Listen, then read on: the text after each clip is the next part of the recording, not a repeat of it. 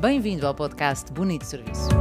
O único podcast em Portugal a falar sobre serviço de excelência, cultura de serviço e experiência cliente. O meu nome é Carla Carvalho Dias, sou speaker, consultora e formadora nesta área apaixonante do serviço. Hoje é dia de Natal e quando iniciei este canal de podcast, o Bonito Serviço, não percebi, não, não sabia, que este Natal calhava uma sexta-feira, precisamente o dia em que publico uma história, um episódio sobre essa arte deliciosa de servir. Decidi então, eh, hoje, dia de Natal, entre rabanadas, pastéis de bacalhau e toda aquela azáfama própria do dia, partilhar convosco aquilo que foi, eh, durante 25 anos, a minha missão nesta família e que imagino eu, muito em breve, irá repetir-se já com uma outra geração. Durante 25 anos vesti-me de Pai Natal, como aliás muitos de nós fazemos, uh, o que acredito ser uma forma de servirmos não só as nossas crianças, mas a nossa família e todos aqueles que nos rodeiam neste dia de Natal, para, enfim, para alegrar, para trazer essa magia da, da dúvida de que existe ou não existe Pai Natal. E hoje olho para, para os meus filhos, para as minhas sobrinhas, por quem eu me vesti de Pai Natal durante esses 25 anos, e, e, e, sorrio e rio pela forma como cada um foi descobrindo uh, que afinal o Pai Natal não existia e que afinal o Pai Natal era a tia, ou neste caso a mãe. É, é encantador perceber a magia que trazemos aos nossos, às crianças particularmente, e, e por isso eu escolhi partilhar convosco esta, esta história. É que servir passa muito por isto. Eu vesti-me de facto de Pai Natal durante 25 anos e quando decidi vestir de Pai Natal, não era fácil encontrar um fato de Pai Natal como é hoje. Portanto, havia duas hipóteses: mandar fazer um fato de Pai Natal ou tentar encontrar alguma solução. E, e a solução foi sempre uma solução, uh, perdoem a expressão, mas muito mal amanhada. Com uma nuance, eu praticamente tinha que tapar a cara toda para não perceberem que era eu e cheguei a fazer de Pai Natal com óculos escuros. Com óculos escuros, com luvas que não brancas, Uh, e era absolutamente irrelevante uh, uh, o, o fato não ser assim um fato perfeito de Pai Natal. O, o, que é que eu fazia? Eu, tínhamos um ritual, e esse ritual, que hoje não se mantém, mas assim, assim haja mais uma geração pequenina e vai, e vai voltar.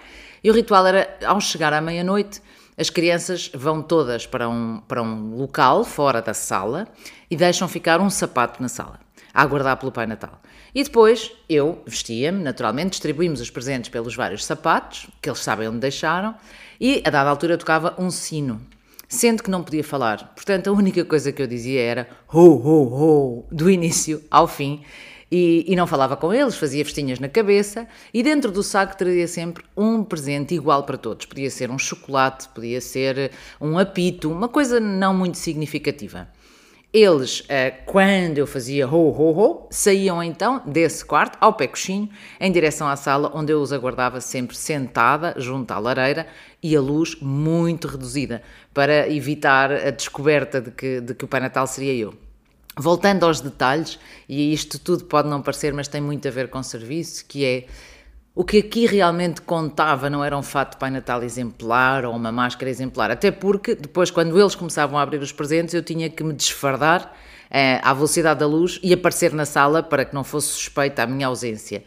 Mas dizia eu que o fato era, era realmente qualquer coisa rudimentar. Eu recordo-me que cheguei a inventar com um cinto, que era um cinto meu só para, para segurar as almofadas que fingiam de barriga.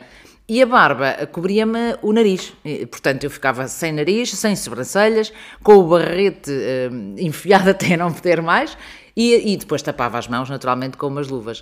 Uh, esta, esta magia de querermos surpreender aqueles que, aqueles que estão à nossa volta leva-me a, a, trazer para este canal um, um, um, sentimento que está muito presente no Natal, ou deve estar pelo menos, que é mais do que a busca do presente e a compulsividade das compras e as filas nas lojas, é aquela busca incessante de o que é que eu vou fazer para surpreender as pessoas que eu amo.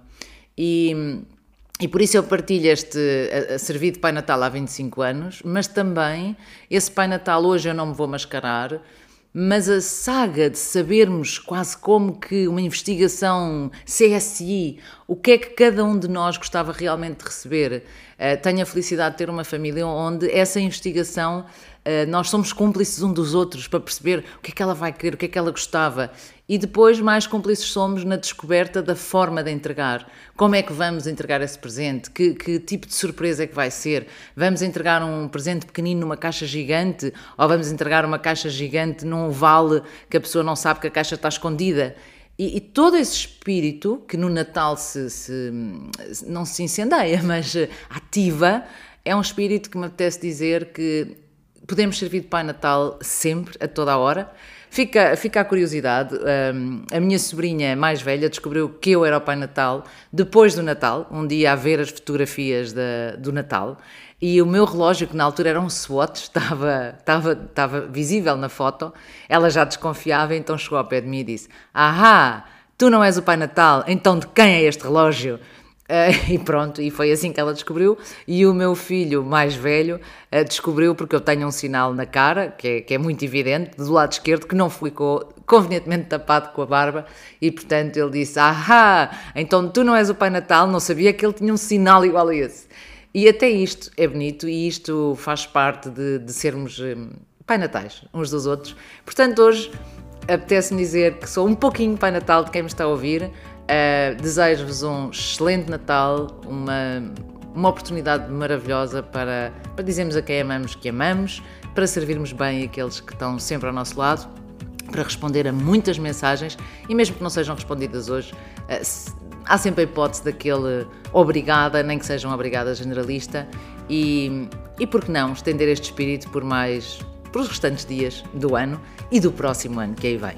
Votos de excelente Natal, muita saúde e hoje deixo ficar um beijinho. Um, já sabe, mais histórias, mais artigos, mas hoje não interessa o blog nem o site, hoje interessa mesmo desejar-vos a todos um excelente Natal.